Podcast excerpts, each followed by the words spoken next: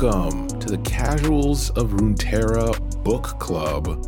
I'm your host, Ryan, and I'm back. It's been a bit, huh? We're going to pick up where we left off, uh, but a few changes. I'm going to do housekeeping up top, as always. Uh, you can listen to us everywhere. Visit us at podcastcor.com for all of our info. Email us at podcastcor at gmail.com. Remember, that's C O R. Uh, follow us on all the platforms because it helps us with discoverability. We appreciate it because it's been working. We've been growing slowly, uh, but baby steps. And then leave a like and comment, uh, which I'm going to explain how important the comments have been for us. Uh, but the easiest way is word of mouth. Tell one friend to help others in need by listening to the Casuals of Runeterra podcast. So today we're going to pick up in part two and talk about chapters 13 and 14. Uh, but I want to talk a bit about the hiatus. So if you're a new listener, this means nothing to you, right? you're coming in, you're just kind of picking up what's here, and it should all be here. Uh, but for the people who've been following since the beginning, I'm going to go ahead and apologize for the change in plans. We did part one, and then life kind of got in the way. So, reasons for that hiatus on this specific content time restrictions, right? Hetch and I work, uh, and this is done in our spare time, right? We like doing the podcast and we wanted to focus on our main content. So with work picking up for both of us, we couldn't do both. Um, I couldn't really do both. You know, we do all our editing and everything as well. So we wanted to focus on our main content. So as far as the comments, uh, you know, I want to thank you guys for I mean, Hetch 2 wants to thank you guys for reaching out in the comments and saying, hey, we like that Ruination book series can you bring it back? Is there anything we can do, like a Patreon, etc.? Um, Patreon, we're not ready to start yet. We want to grow a bit more before we start asking for, you know, a little bit more money to help out. Um, but for now, we we figured out a way to do it, and this is the changes moving forward. So as far as format, one less chapter per episode, so it's going to be two chapters an episode, uh, which means you'll get more episodes in general. Uh, but the episodes now will be shorter, more snackable, and easier for me to kind of put together. Uh, and nowhere close to the length of our full length content if you listen to our main episodes with the stories and the bios, because those Hetch and I will have fun and go long on. Uh, so, yeah, that's kind of the gist uh, of the comeback. And I'm happy to be doing this again. Uh, so let's try to not end up in another hiatus situation, right? And keep keep the stories flowing because this book is good. It's a solid book to pick up. Uh, so let's hop into it. We'll start with chapter 13, scene one. Uh, so remember, we break these into scenes to make it a little easier to follow the story. And this scene is filled with a lot of action. Uh, we start with Ship Ho is being yelled as they see a ship in the distance, and Vennix wonders if the ship is coming towards them, but it actually seems like this ship is being attacked uh, by a Crimson War Party. And Vennix begins to shout to sail in the other direction. Right? Let's let's play it safe. And Kalista decides she wants to assist them despite the dangers of these razor scales. Um, Kalista pulls rank in this moment, which is something we rarely see her do because she's always trying to separate herself from her royalty background. Uh, but she does, and then she demands that Vennix do the honorable thing and do the honorable thing in the name of the crown and kind of follow that order, even though Vennix is technically the captain. So I want to read real quick the description we get of the razor scales. Uh, it says, quote, sea green figures with long serpent tails were climbing up the hull of the stricken ship. Weapons clasped in their beaked maws, their fins and crest were a vivid red. And we'll get more descriptions as well about this uh, dangerous scene. Vennix is familiar with this, Kalista not so much. And Vennix decides to make the call to help. So Vennix says, We're going to do this, turns the ship around, but she mentions one major thing. She says, Focus on the leader, and this will give them and us a fighting chance.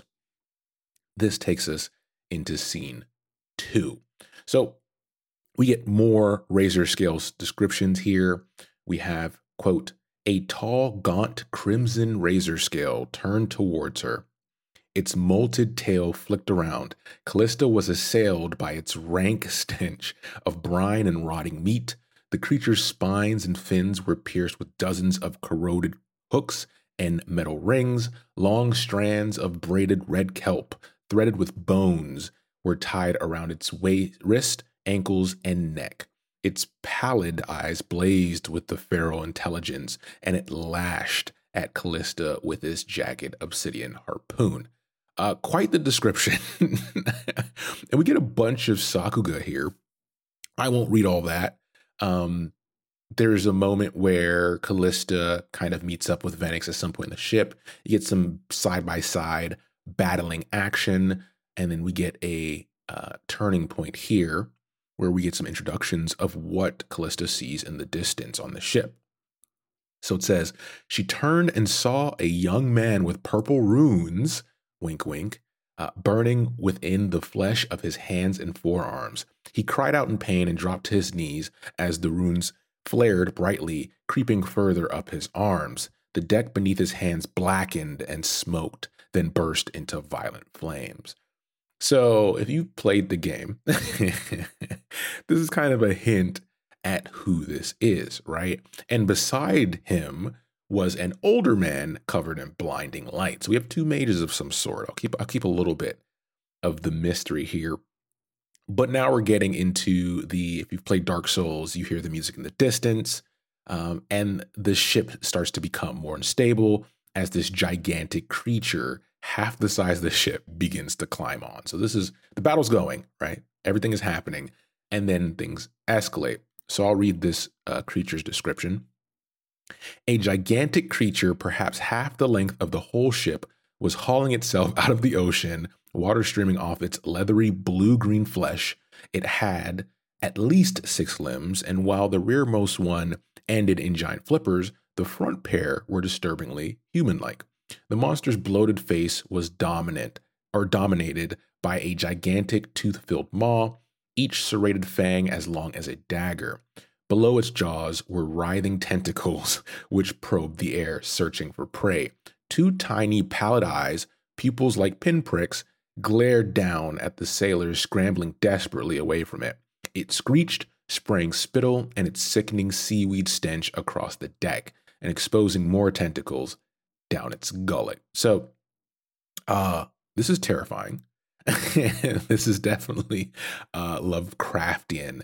And I think you understand as well as we do uh, that this may be the main boss, right? The leader that Vennix was talking about. So remember, Vennix said earlier, this is what they need to kill. They have to stop this thing and the thing riding it as well. So Kalista doesn't hesitate. Uh, she's trained well, as we talked about in our previous episodes. So she sprints towards the beast but in a specific way. She notices the leader is controlling the beast with some form of energy. And with speed, she's able to get close enough to the leader before it knows and can react and then take him down. And that's exactly what she does. Then she notices the beast regains a sort of consciousness and goes absolutely berserk. So it begins tearing razor scales in half, grabbing dudes, slamming them uh, against the ship itself. And there's a sound of a horn that blasts in the distance, and the raiders decide, okay, we're getting the hell out of here. This thing has lost control. We've lost our leader. We can't continue this raid. Uh, the creature then follows them back off the ship uh, into the water because it now wants to hunt the things that have been enslaving it this whole time. And the battle ends, and that's the end of scene two. So this takes us to scene three. And uh, we got one more scene after this in this chapter. But Kalista looks at the destruction and expects Vennix to start scolding her, right? Uh, and demanding for demanding the crew enter this battle. But Vennix ultimately tells her, you know, it was the right thing to do. Don't worry about it, right? It's not not my first rodeo. Uh, we made it through. And the older mage comes over and introduces himself as Tyrus. And alongside him is, you remember the guy we mentioned earlier who's doing all the crazy magic, uh, his teenage apprentice, Ryze. And when I say teenage, like older teens, like 18, right? Um, not super young. So if you can't help yourself from this point forward, because you're like, oh man, a Ryze mention, because we talked about Soraka in previous episodes, we do have an episode for Ryze as well, uh, which will it'll have spoilers. Obviously, it's later in his life, uh, but it's very interesting, and his story afterwards is also we covered. Um, you can check that one out as well. So I want to read um, how Kalista is describing this young Ryze. Uh, here it says Kalista glanced at the younger man who she guessed was in his late teens. Uh, the sides of his head were shaved, and the hair down the center of his scalp was long and braided. He too wore a gray robe, though his hung open at the front, exposing his lean, tautly muscled, sun-tanned chest. So Ryze is hot, right? he was clearly in some pain, though he tried to hide it. And there was a brash smile on his smooth cheeked face. He was handsome in a rakish way, and had the air of one who knew it too well. So we got a good looking, rebellious Ryze, which we have skins in the game uh, in his human form, uh, which because of the poly count from back then probably don't represent it as well. Hopefully, if he gets an update in a model, they'll come across more. But one thing she notices when asked about his accent, so Tyrus, um, Tyrus's uh, spoke many languages, and he spoke theirs as well. And he spoke it with a slight accent, but very well. Ryze did not. Ryze is a little bit more rough, right? Uh, and they asked Tyrus, you know, where are you from? And he mentions he's from a small village uh, in the northwest called Ironwater. So we get a location. And then Tyrus mentions how Ryze was kind of reckless to use his undisciplined magical arts in this fight, uh, despite his immense natural talent. So we're getting a little bit of backstory here. We'll get more in a bit. But the main thing Tyrus just wants to focus on is that he wants to reiterate how much indebted he is to them. And he ensured that he'll help them. And they said, We'll also help you guys with your wounded. We got stuff on board. We'll bring it over and help you heal people. So that's awesome uh, because I think Tyrus, like Vennix, knew what decision she would immediately make, which is to turn and run, right? Um, so them actually showing up, I'm sure, surprised the hell out of them but they're not going to complain, right? they, they made it out. So something catches Vennix's eye as this conversation is going on, and she asks Kalista uh, what the seer told them back on the island. You know, refresh my memory. And Kalista says, The golden maiden would lead the way. And Kalista says, and then Vennix points to the bow of the ship and she's like, Well, their figurehead is a golden woman. Looks like you found your golden maiden princess. And that's where uh, scene three ends, and this takes us into scene four. And we get a little bit of dialogue here between Kalista and Tyrus. So Kalista and Tyrus are now below decks, having a little meal in the chat. And Kalista's asking about his village, uh, why he and Ryze are even out here on this dangerous ocean, because they're quote unquote scholars. Why are they doing these dangerous travel, these dangerous missions? And he mentions, you know, he is a scholar but he's specifically looking for quote unquote knowledge uh, to take back to his fellow scholars who aren't travel weary, right? They're not the ones who want to be out there. And he is also very vague about where that place is and what this knowledge is. And Kalista lets him know, you know, she doesn't believe what he is truly doing is so simple. Um, like I said, if you listen to our Ryze episodes, you'll have more information on that. I'm not going to spoil that here. Um, then she brings up the Blessed Isles. This is her goal, remember, and this is her time to ask. With what Vennix pointed out about the figurehead, she thinks that not only is the ship the key to her end goal, but Tyrus and Ryze as well. So Tyrus insists immediately that they don't know, right? They, they don't really know much, and he doesn't think it exists. It's a fairy tale. And she believes, once again, he's withholding this quote unquote knowledge. And he mentions that, you know, I get you're asking questions, but we know Camavor's bloody imperial past, right? And Kalista tries to ensure him that's not her goal here. That's not why she's seeking out the Blessed Isles. It's for something greater and more important. And she explains the situation and the fear of the king's reaction to Tyrus. And Tyrus says this. Uh, we'll start with, please, I'm begging you. My, uh, my young uncle, the king, adores his queen. She is his life, and I fear what he will do should she succumb. Tyrus says, He will do what we all must when we lose someone close to us. He will mourn. I fear he will do far more than that, Kalista said. And remember, if you listen to our previous episodes related to this book, Kalista has this continuous uh, expectation of him losing his damn mind. And of course, we as readers, and if you've been consuming the content and playing the game, you know what happens, right? we all know what happens in the end, but this is before that. She continues, uh, he will look for someone to blame, and he will unleash the might of the Cam- of Camavor upon them. Death and destruction will follow, and his rage and pain will not easily be slacked. Obviously, this concerns Tyrus, right? He doesn't want to hear this. And then she mentions the one horned seer that guided her here, and that gets his attention.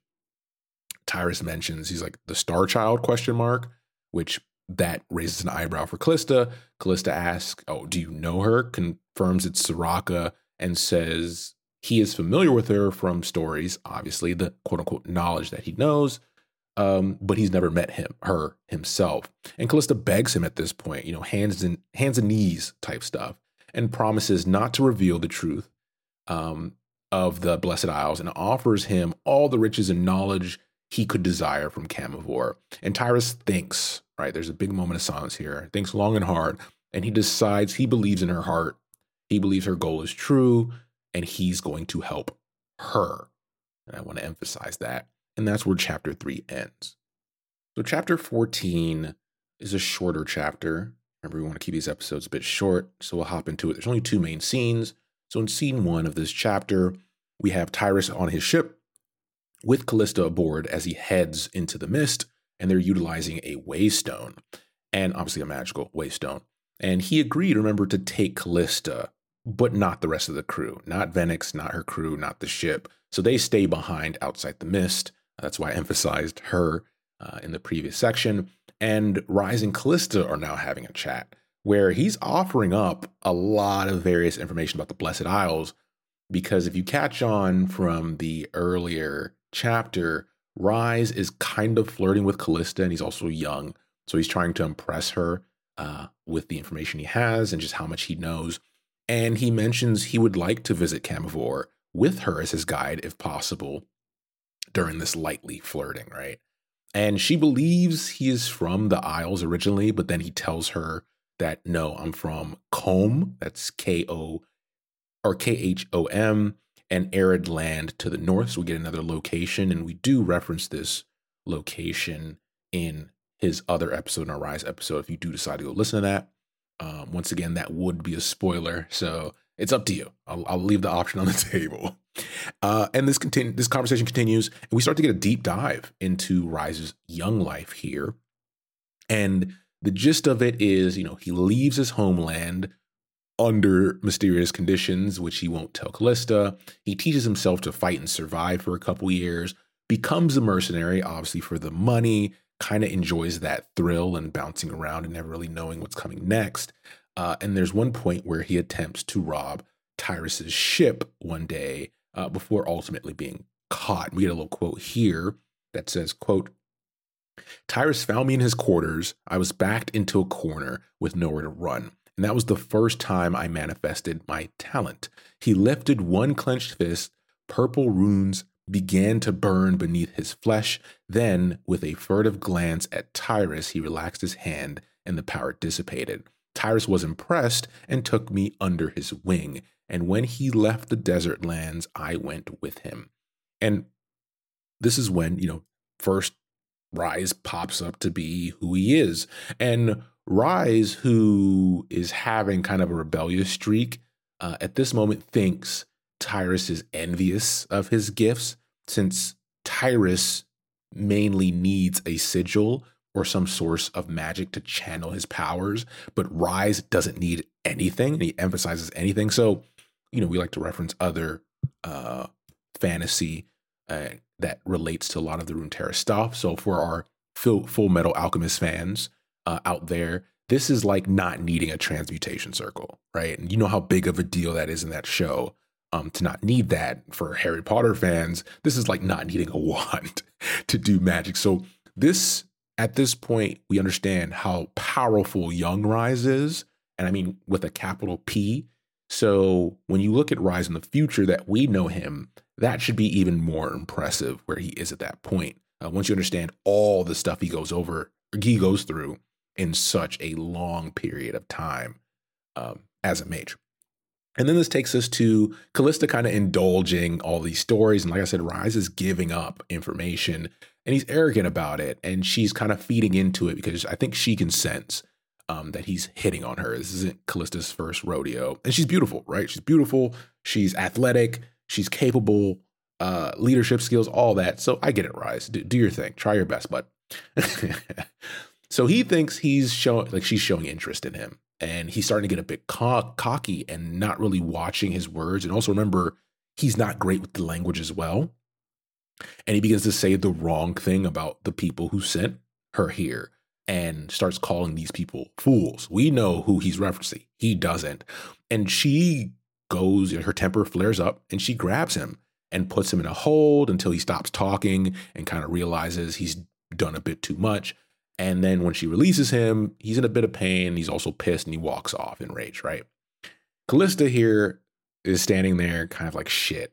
I let my, you know, let my anger get the best of me. And I probably did something dumb. And she's hoping it doesn't, you know, affect her uh, ultimate goal here, uh, being in the good graces of Tyrus and Ryze to get to the Blessed Isles. And that's where that scene ends. And also, we get a jump here to another character I hope you haven't forgotten, uh, we're back in the Blessed Isles with Erlok, uh, Erlok Grael, the warden prefect. And remember, he got a promotion, things happened, and Erlok is now sitting at a desk reading about the secrets of the Well of Ages uh, in the chambers of the waters of life. I know it's a lot of names, right? um, but don't worry about it. Due to his rank, now he's kind of mulling over his inability to access them unaccompanied. Like he has more power than he had before, but still not enough to accomplish his goal. So what he's doing is he's cross-referencing old dungeon maps with newer maps, uh, and then the designs of like gutters, sluices, and channels, because he's trying to find a way to get in through a back door, quote unquote. So he's building his own map to find an alternative route into this restricted area. And he does it. He figures out how to get get in. He finds an empty space where the maps line up and he's like it has to be here. But now how do I get in? Right? Because he has a keystone. There's there's defenses, right? You know with any story that deals with mages locking away important secrets, you know, it's warded to holy hell. he knows this. So how do you get past the wards? Well, you need the keys. And he has one key that he got from a long dead master, so one keystone, but this door needs two to disable him. You know, fail safe, Mission Impossible style. And he needs to find another. And, you know, he finally finds his vengeance or his his path to vengeance. So he doesn't let the fact that he still needs the other piece, the key, another keystone to get in, spoil his mood. He's kind of partying in his mind here and he knows soon he will finally get what he wants, which is vengeance on the masters who treated him so poorly for so long. So at the end of this chapter, you have the lights going out, and he's kind of sitting there just basking in it as he thinks about the downfall. And he, in his mind, he's like, it's going to be glorious. And that's where chapter 13 ends. Like I said, it was shorter. So, where does this leave us? Well, till the next chapter. um, all in all, like I said, it's great to be back. Uh, these two chapters are action packed.